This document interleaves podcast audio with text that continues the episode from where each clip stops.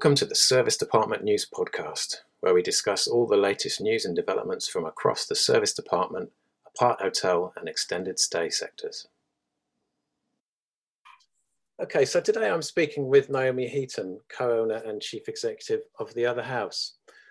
Naomi, can you start by telling us a bit about your background and what prompted your move into the service accommodation space?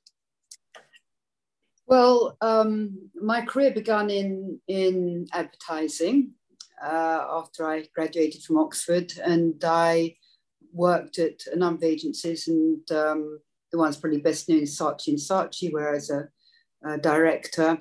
Um, and whilst there, I got the property bug, buying and selling in my spare time, although I'm not sure how I had the time. And uh, I got to the point when I thought, well, I really would like to uh, develop my own company and follow my own um, uh, direction. And I set up uh, a London Central Portfolio. And London Central Portfolio is uh, a full service asset management company, which you're probably well aware of, um, operating in prime central London. And it was specifically to help investors um, identify the best uh, uh, properties uh, to renovate and refurbish them and then let them manage them. So London Central Portfolio manages a, a, large portfolio of rental investment property in prime central London. And uh, I've seen over the years many changes in the rental market, uh, a gradual um, shift to smaller and smaller units in central London as people uh, decide that um, they'll sacrifice size for the location uh, particularly if you're an overseas visitor, you want to be where it's all happening. Uh, we then saw an increasing desire for very aspirational interiors. And ultimately, we were seeing a desire for services 24 7, which is something that in the private rent sector in central London, which is a fragmented market, is quite difficult to offer. So I saw all these, all these changes. And um, ultimately, what we saw was the fact that we were in a way representing, uh, we were in a way renting um, hotel rooms that actually what our tenants were looking for was a hotel style service. Um, and that made us decide to relook at the market and what what what what um, these people wanted, and it became completely clear to us that at the one end of the spectrum, with without and out rental property, you had a great sense of place, but not very much service, and certainly not 24 7 or on demand. And at the other end, um, you had the hotel market where lots of service, all on demand, but no sense of place. And obviously, within the middle is was the serviced apartment sector, which had um, the accommodation element, but actually generally a very limited amount of service and a very limited amount of lifestyle. And we really felt that all the people using these three sectors, which have been mainly planning directed with the same kind of people at different stages of their life. And why don't we try and disrupt the market, uh, blur those boundaries, and say that actually we can offer um, both service and placemaking in one particular um, asset offering. And that's really um, how we've ended up with being in the serviced apartment sector, at least in part, because we're also in the rental sector and we're also in the hotel sector because we're bringing it all together. So tell us a little about the other house concept and how you think it will be different from other similar brands in the space. Well, I think the other house is is is different from other brands um, in the marketplace in the sense that the intention is to provide um, an environment where we will um, offer what we're calling club flats. In fact, we're, we're calling the whole concept a residence club because we want it to be a place where people can be a resident for as long as they're in town. So, first of all, it's from one day to a week to a month to a year. So, actually, shorter stays in serviced apartments, but on the other hand, potentially longer stays as well. Uh, so, I think that's a little bit of a difference. And then within the environment, we're generating, creating these club flats. So distinct uh, dining area, living area, sleeping area, and kitchen. Uh, not in huge spaces, but beautifully space optimized, which is what we've always done within the rental sector in prime central London. Very much creating a sense of home. And for example, one of the things I've noticed both in hotels and to some extent in serviced apartments is that you often go to your sleeping area to get to your living area. But actually, in, in a home, you would always have your living area and then the sleeping area. So just um, adjustments like that. So we have these club flats um, that we're offering, but beyond the club flat, um, we're offering an area which is just for the residents or or, or, or, or paid up members. So there's a whole club area. So if you just want to relax and have a glass of whiskey and do your own thing, you've got this lovely area which has two different bars and a, a, and a, a wonderful spa area and vitality pool. Um, but on the other hand, if you want the street vibe, you can because you also have destination areas with another bar and all day dining. So I do think that what we're offering in terms of what we can provide our, our um, guests with, our residents with, is probably more embracing than most serviced apartments. Um, and more embracing, obviously, in the PRS and, and the hotel sector. So I think that's one element. The other element is that we're very, very tech based. And I think one of the uh, areas that serviced apartments are, are looking at is how they can become more tech based, how they can be, make the booking system more efficient and, and, and, and more seamless. And our whole underpin of what we're doing is, is tech. So we're developing our own app, the Other House app. And that will take you right through the guest journey from um, booking to checking in to opening your door to doing your room controls to booking the restaurants and the bars and also to um, booking food and drink. So we um, provide this journey where the, the user can be absolutely in control. They can tailor their experience however they want. So we don't clear, clean the rooms once a week. Um, and that's a nod both to sustainability and to privacy. But if someone actually wants their room cleaned once a week, via the app they can do it. So people have complete discretion about how many touch points they want. And obviously what we're seeing is that during this kind of COVID pandemic, people have wanted to well, want to communicate via apps. Ironically, had we launched um, prior to the pandemic, and this has been a long time in the making, this concept, we probably would have been too advanced in terms of the tech element, but now people are completely familiar with it. And people want to reduce touch points and they only want to interact with people as and when they want want to. And so we have this complete tech platform creating a totally seamless journey for the whole time that we're in the um, in the residence club. But equally, we will create interesting news and information such that we want them to be looking and see what's happening at the other house when uh, they're not around. And of course, the the basis or the, the, the, the, the idea behind the other house is that when you're at the other house, it's your second home. Where are you staying? I'm staying at my other house. And, it, and then it'll be the other house, South Kensington, or the other house, Covent Garden. But I think all of those things, um, the, the tech, um, the different spaces, um, and also the fantastic experiences you're going to provide, because the other house will be all about experience. So the interior design is, is um, beautiful, it's very rich, it's very decadent, it's very uh, exotic uh, prints and colors and patterns, lots of different layers. And that in itself, I think, is probably something quite different from the experience that people may have got from, from other, other brands within the, um, within the marketplace. Yeah, yeah, okay.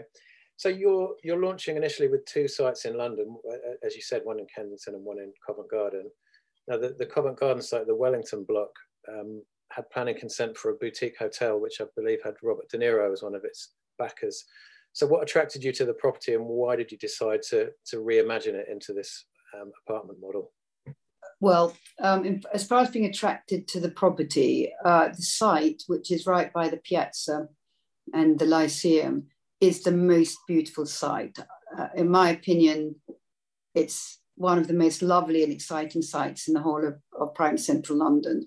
It's made up of seven buildings, of which four are listed. So if you walk around it, you would never know they were the same building. And when you come in, and we will have this wonderful um, three story atrium within it, you can see the backs of the existing buildings when you're inside. So you get that complete juxtaposition between the old and the new. So it is a phenomenal site in the heart of Covent Garden. Uh, in a way, Covent Garden and, and South Kensington are our two um, posts at either end of central London, and then we'll buy everything in between. Um, so that was really uh, when when you when you look at that site. When I first walked around it, it just takes your breath away. So there was, of course, a, a fantastic desire to get it, and we were fortunate enough to be able to buy at a time um, when Capco were looking to divest. So at that particular point, the timing, as with all these things, was right. So um, that was really the, the, the, the kind of um, selection. And why we're putting in the other house is that for us, we find the sites which are going to be right for the other house. In other words, it has to look right, feel right, have the right values, have the ability to refurbish and renovate so that we can reorganize according to our brand model. And and that is a brand we're always going to put in. So unlike a lot of the major hotel brands who have many, many sub brands and they can decide which brand to put into which site, for us, we, we are selecting sites which are going to add value to our brand and will and which will epitomize our brand. So um, there was never any question about what we were going to put into it because that is what we're doing. We're looking for sites which we where we can build this brand in the way that we um, want to. Your investment partner for the for the project, the, the Dutch pension fund APG, they've been quite active in the serviced accommodation space of late. So how did your JV with them come about? Uh, APG have seen a huge opportunity in the serviced apartment and flexible stay sector. Uh, and possibly they were ahead of the crowd in that recognition. And when we first met APG, uh, which was in 2018, we um, the moment I, I I met them and discussed our concept, they got it. And what they really loved was the blurring of the lines, which is what they're doing everywhere else. The fact that one wasn't looking in a regimented way into one sector or another. And they also see the absolute importance in their business model of the longer stayer. And certainly that would be proven right, of course, during the pandemic, where it's been the longer stay market that's remained very solid and robust. And they see that as being a real way forward. Uh, the whole idea now, of course, is slow travel, that people will take more time when they come over. They'll be more socially responsible in terms of their their, their, their travel arrangements. What we see is that um, corporates will send their employers employees over for less visits but longer visits at a time. They will also need to be very careful and sensitive about where they put their employees. No longer is it going to be okay to put them in some um, 18 square meter box because they've got to think about emotional and physical well-being.